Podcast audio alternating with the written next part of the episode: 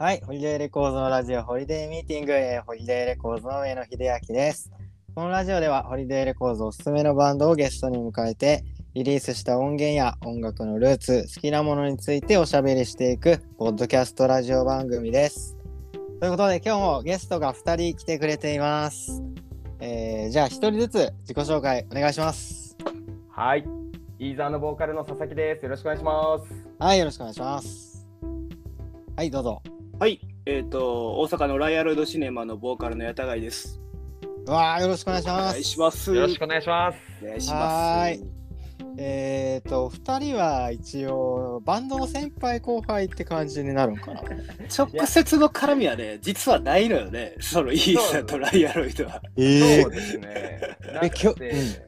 まあただなんかその僕らのツアーでうん走行でお世話になったりとか、うんうん。はい。まあその純粋に来シネが好きで、うん。だからいざくく結成する前からこうライブに行ってなんかこう顔覚えてもらったりとかっていうあ感じなので、うん。これはもう対バンぜひいつかしたいなっていう夢を掲げて今も活動してる感じですね。あじゃあ先輩後輩で共演とかもないから限りなく今ファンに近い。そうそうそうそうそう。いやこれ前のなんかあのーうちの話をしてくれてた回聞かせてもらったんですけど。おーありがとうございます。どまあまあうん居心地悪い回やったですよね。なんで？あこまで上げられるとなんかちょっと気恥ずかしいというか。あーっていうかまず佐々木はそのねあの昔エラであの昔やってためちゃくちゃバイオレンスなライブしてる時に、はい、そうそう。対バンした時にこの子は頭がやっぱおかしいんだなと思いながら見てて だってうん客席にダイブしていってうん客が弾いていく時にいやー。えっとエラってあのグラスがガラスでほんまの。うんうん。それが下にバーって割れて散乱したところにうん。自分からダイブしていってえー。無傷で帰ってくるっていう。え無傷？いやもうあのクッキャーな男なんで。いやー嫌な汗かくな俺これが一番覚えてるエピソードで、えー打ち上げでその話すげえしてて。あでもそれ爪痕残してますやん。いやなんかほんでそれを結構あの、俺とそのイベントの主催者やったギークストリックスってバンドのヤスってやつとずっとその話をしてたら、うん。あんたら二人のせいやっつって。一周されたの覚えてるっすよ。うわ先輩に泥塗ってますよ ええやつやなっていうそんなことありましたね。じゃあ、じゃあそんな感じで、まあ、前回の聞いてくれたんですね。じゃあ、はいはいはい一応今日の趣旨じゃあ説明しとくと、まあ、イーザーと語るエモ第3弾、まあ、ポッドキャスト、このポッドキャスト第3弾ということで、そうそうそうそう。で、前回やった日本のエモ特集で話が出てきた、まあ、ライアルオードシネマ、そのメンバー、矢田貝くんに直接来てもらって、今日は、えーいろいろとお話を直接聞こう という、まあ、イーザーとエモを語ろうの特別編、本人と語るライアロイドシネマ特集です。よいしょはい。ということで、荷が重いな。ありでもいろいろがとうございます。、うん、聞きたいことはあると思うんで、イーザー。イーザーから、はい。はい。そうですね。という感じで NG、。NG ないんで、何でも言ってください。逆に聞きづらいっすね。まあ、あらかじめちょっと質問は用意してあるので、はいちょっとその質問を聞いていきたいと思います。はいじゃあ、よろしくお願いします。お願いします。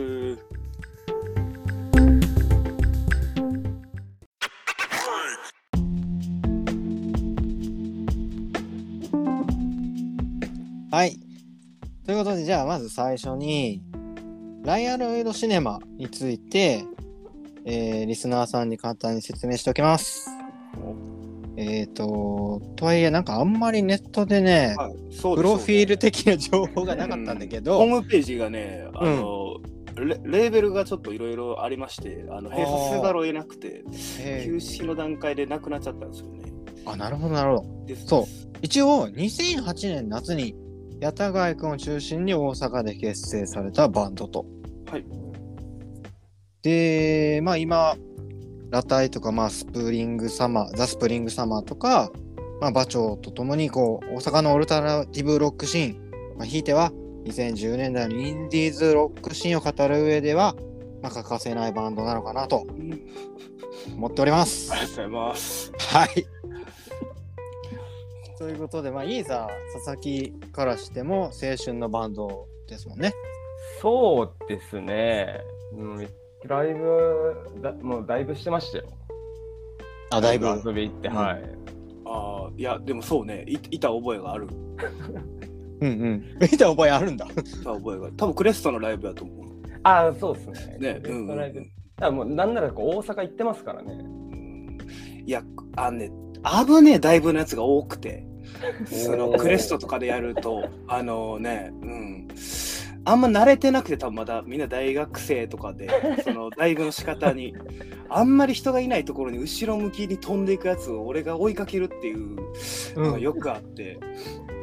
そうそうえ、え追いかけて何するの？いやい。や、あの、あの、いや、手、あ、落ちちゃうから、手持ってっていうのが、死ぬよっていうね、なんか、光景を何度かこう目の当たりにしてて、うんうん。そうそう、その中に佐々木がいた気気がする。なんか、同じ界隈にいたやつがいっぱいいて、なんか、その、うんななんていうか、よく会うやつらみたいな。うんうん。うんうんうんそれをすごい思い出してる、今。へえ。嬉しいですね。覚えてもらえるの。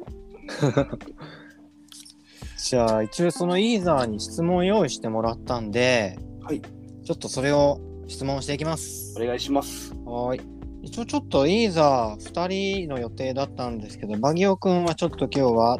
えー事情により欠席になっております。なるほど、なるほど。はい。なので僕が代わりに質問するんですけど、はい。えーじゃあ一つ目。はい。はい。えーライアンドイドシネマなんですけど、はい。えっ、と、前回日本のエモ特集っていう流れでも名前出てきましたが、い。実際本人からしたら、バンドの活動をしていってる時とか、はい。まあ音源の制作とか、そういう時に、エモに関しては、どれぐらい意識的でしたかっていう質問が来てるんだけど、おー、なるほど。まあ、なんか音楽からはやっぱり聞いたら僕、僕の感想ですけど、なんかこうエモとかポストハードコア、うんうん。まあ、マスロックっていう人もいたんじゃないかなと思うんだけど、はいなんか自分の中ではこう、なんだろう、エモ、エモどれぐらい意識してたか、自分たちはまあ例えばエモなのかとか、その辺どんな意識でやってましたかって感じかな。えっとね、多分すごい世代間というか、あのー例えばそのジミートワールドとかアットダドライブインとかはもちろん好きでうんうん。聞いてたけど、えっと、自分のバンドが新しくライアルドシネマでやるぞってなったタイミングで、ちょっと一回いろんな音楽を聴いてみようになって、うんうん。でわりかし先輩にいろんな音楽を教えてもらったりあのー500円で売ってるあのーなんかレコレコ屋のその、ねああいうガレージガレージセールみたいな感じのやつで置いてあるやつをジャケ買いで買ってみたりとかでなんかインプットしこたました時に勧められるものと,、えー、とリバイバル系で結構置いてあったものがエモと多分ポストハードコアが多かったのが多分あってへで一応ライアルドシネマの中でのキーサウンドになってるのはあの、US のマイナス・ザ・ベアっていうバンドでへえ。うんうん。あのツインギターでしお互い常にショートディレイがかかっててでっていうなんかサウンドの構築の仕方はそのバンドとコードワークもそのバンドを結構意識しててでそこのバンドのメンバーがもともとそういうねあのあなんかバイオレントなハードコアやってたりとかメタルやってたりとかっていうのがおお。で、んで、同時に、なんか自分の中で、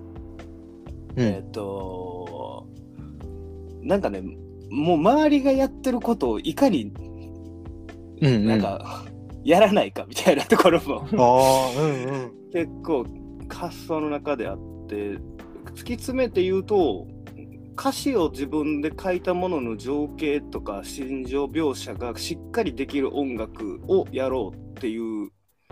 のでうん。作ってて音楽ってギターやったらギターの四分八分のふわりがあってその中に歌のメロディーとかって当てはまっていくと思うんやけどこううちの場合は言葉のふわりと音律に対してギターとかのフレーズを上書きしていくみたいな。へえ。その展開の仕方とかも。だから、うんうん。こちょっとはみ出たりするんですよ。うちの曲ってその言葉が。なんか普通に支部で撮ってるとうんうん。でその後ちょっとバーンってなったりとかで帳尻合わせてたりとかっていうのがよくあってそういうアプローチがうん。多分めちゃエモのバンドのサウンドと近かったんだろうなっていうのはあってううんうん。めちゃくちゃエモを意識したかって言われたらうんコードワークぐらいっていう、へえ。うんへえですね。あ、そうなんですね。えじゃあもう基本的には曲作るときはもうなんかその歌詞ベース歌詞はもう絶対あってみたいな。絶対基本的なものはあってみたいな、へえそっからこうんう上物を足していったりしてるってことですよね。うん、ねなんかあの歌作る時に言葉も出てきてたりとかはい。いろいろそれはねもうあの曲によって違ったりするけどっていう感じかすげえ。うんうん。でもなんか僕初めて来週ね聞いたときにやっぱなんか歌詞がすごいな。はい。良くて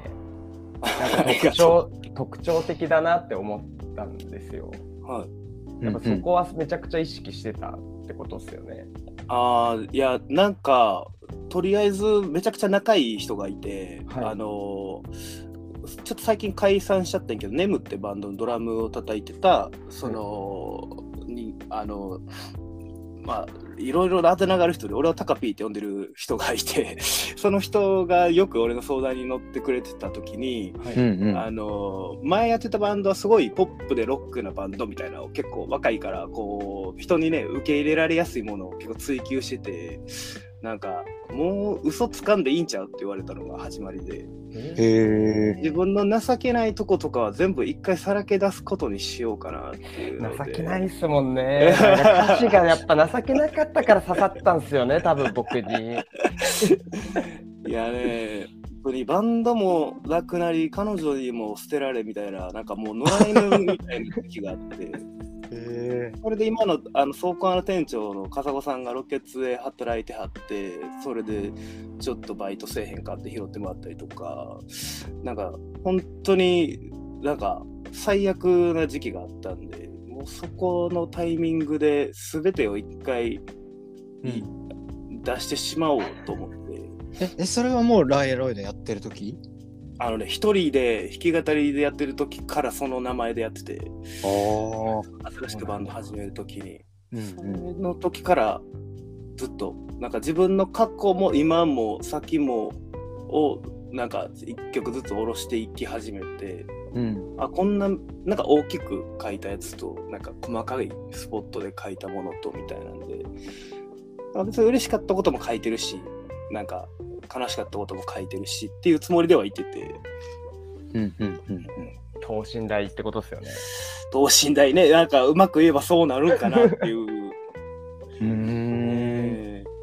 ええ、じゃあし別にじゃあ質問に戻ると、はい。まあ曲に関しても別に絵もやろうと思ってやってるわけじゃなくて、影響が自然に出たって感じってことですもんね。ーねなんかあのエモを意識し始めたのは多分えっ、と、ユーミンハーヒムってアルバムのうち何曲かだけかな。へへえ。え。なんかジャンルを決めようっていうことになって、へ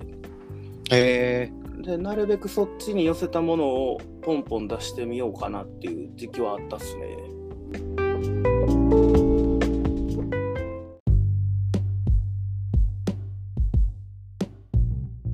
なんか逆に当時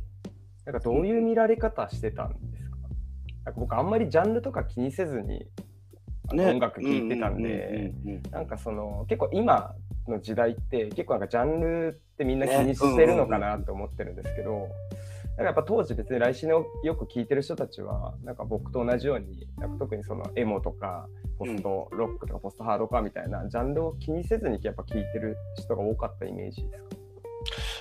えっとね、多分みんな大まかにオルタナと思ってたと思う。あでも、オルタナとも思ってないんかも。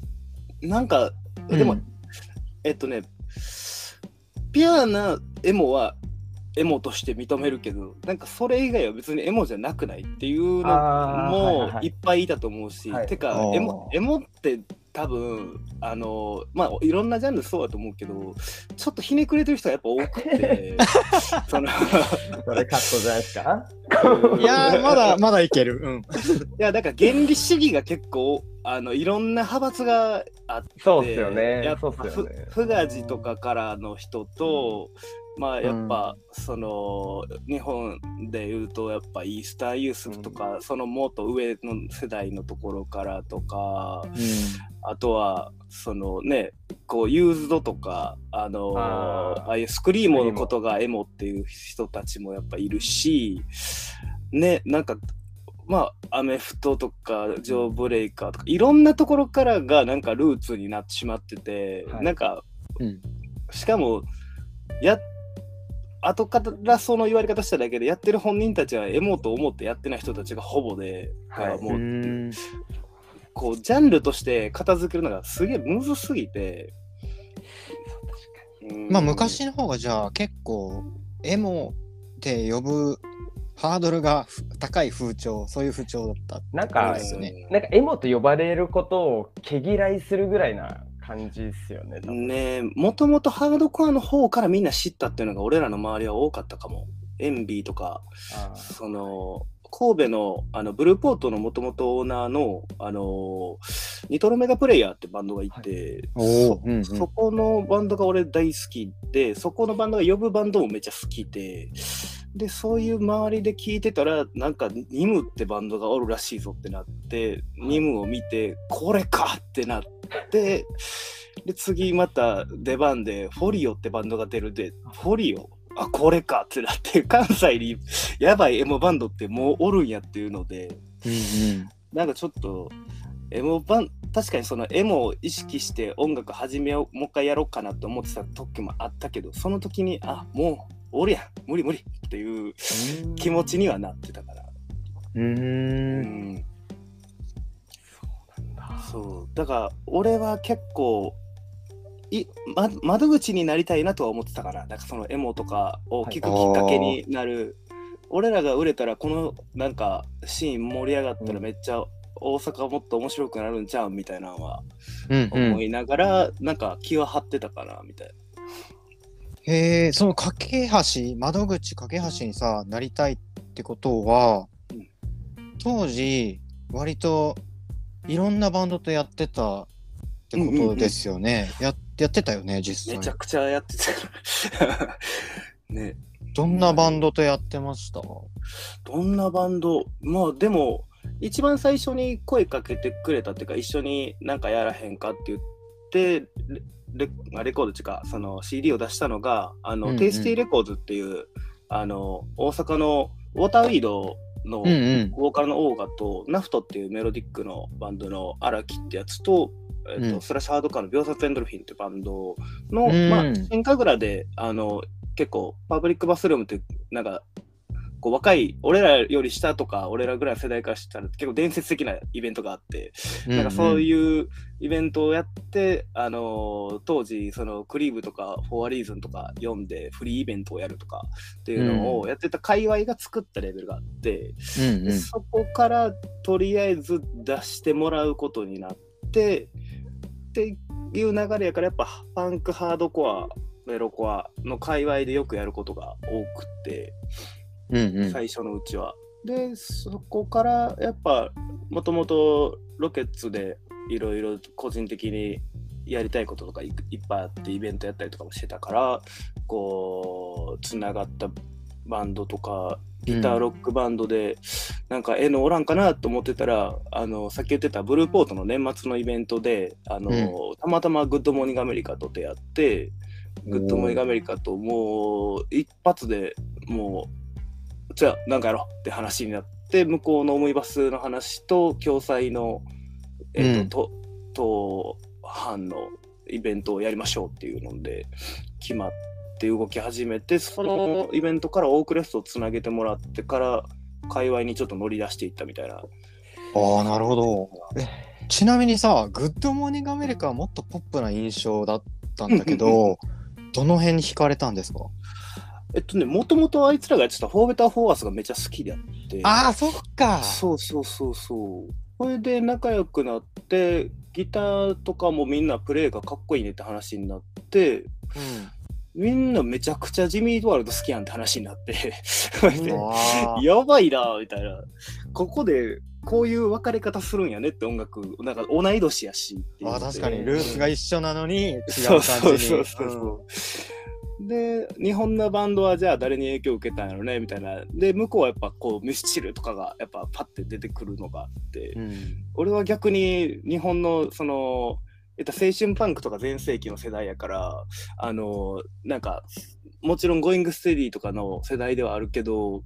あの、柏のね、あの、うん。ライブの店長やってある名倉さんがもともとやってた、あの、マグネットコーティングってバンドがめちゃくちゃ好きで、はい。なんかその暑苦しい感じが、なんかどこルーツなんだろうって調べてたら、あの街ごとめちゃくちゃハードコアとかパンクの街やって、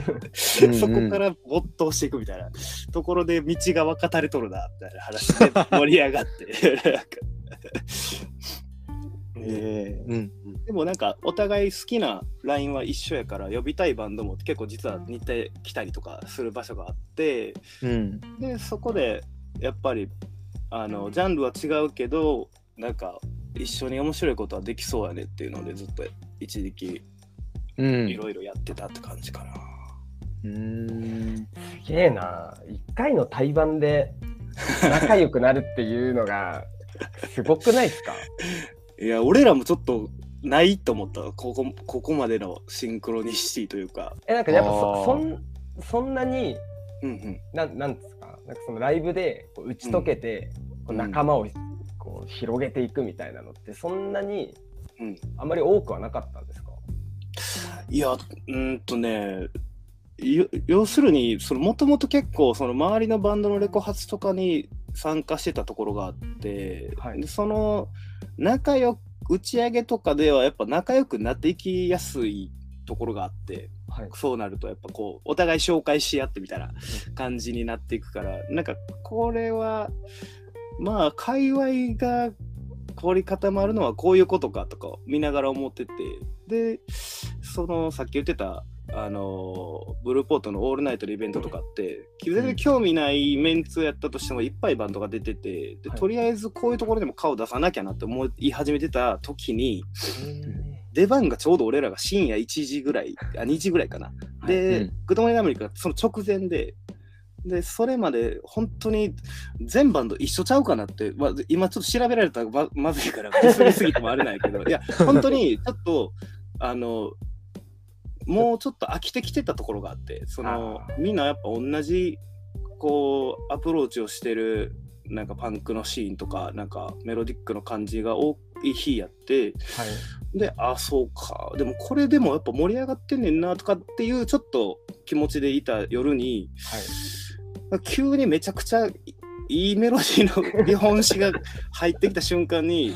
なんかこれめっちゃ良くないって話になって、俺らもちょっと楽屋で準備するのとか、シャワー行ことやめて見見に行こうやっつって、なんか楽屋から出て、最前列で見てて、俺らが。うんうん。で、終わって、あの、楽屋でお疲れ様でしたって、こう、氷を持ちながら、こう、ステージに上がってやってたら、気づいたら最前列、グッドモーニングアメリカ全員になってて、へ全ー員もろてあげて、最高って言ってくれてるみたいなのがあって、えそれからの、なんか流れが生まれたっていうのがあって、多分お互い多分ね、そういうイベントこう出るの今日で最後にしようって思ってたタイミングもあって、こういうのはシンクロやなっていう、もう出会い縁やし、ー、なんか、じゃあ相当いい出会いだったんだ。そうそうそうそうそう。これ以上ない出会い方ですよね。多分そう思う。ベックにありそうっすもんね。ね、なんかドラマチックな日やったんやねとは今も思ってて。あ、そっか、その後のね、うんバンドの、えっ、と、ね、あれを考えてもすごい重要な出会いだもんね。うん。うんうんうん。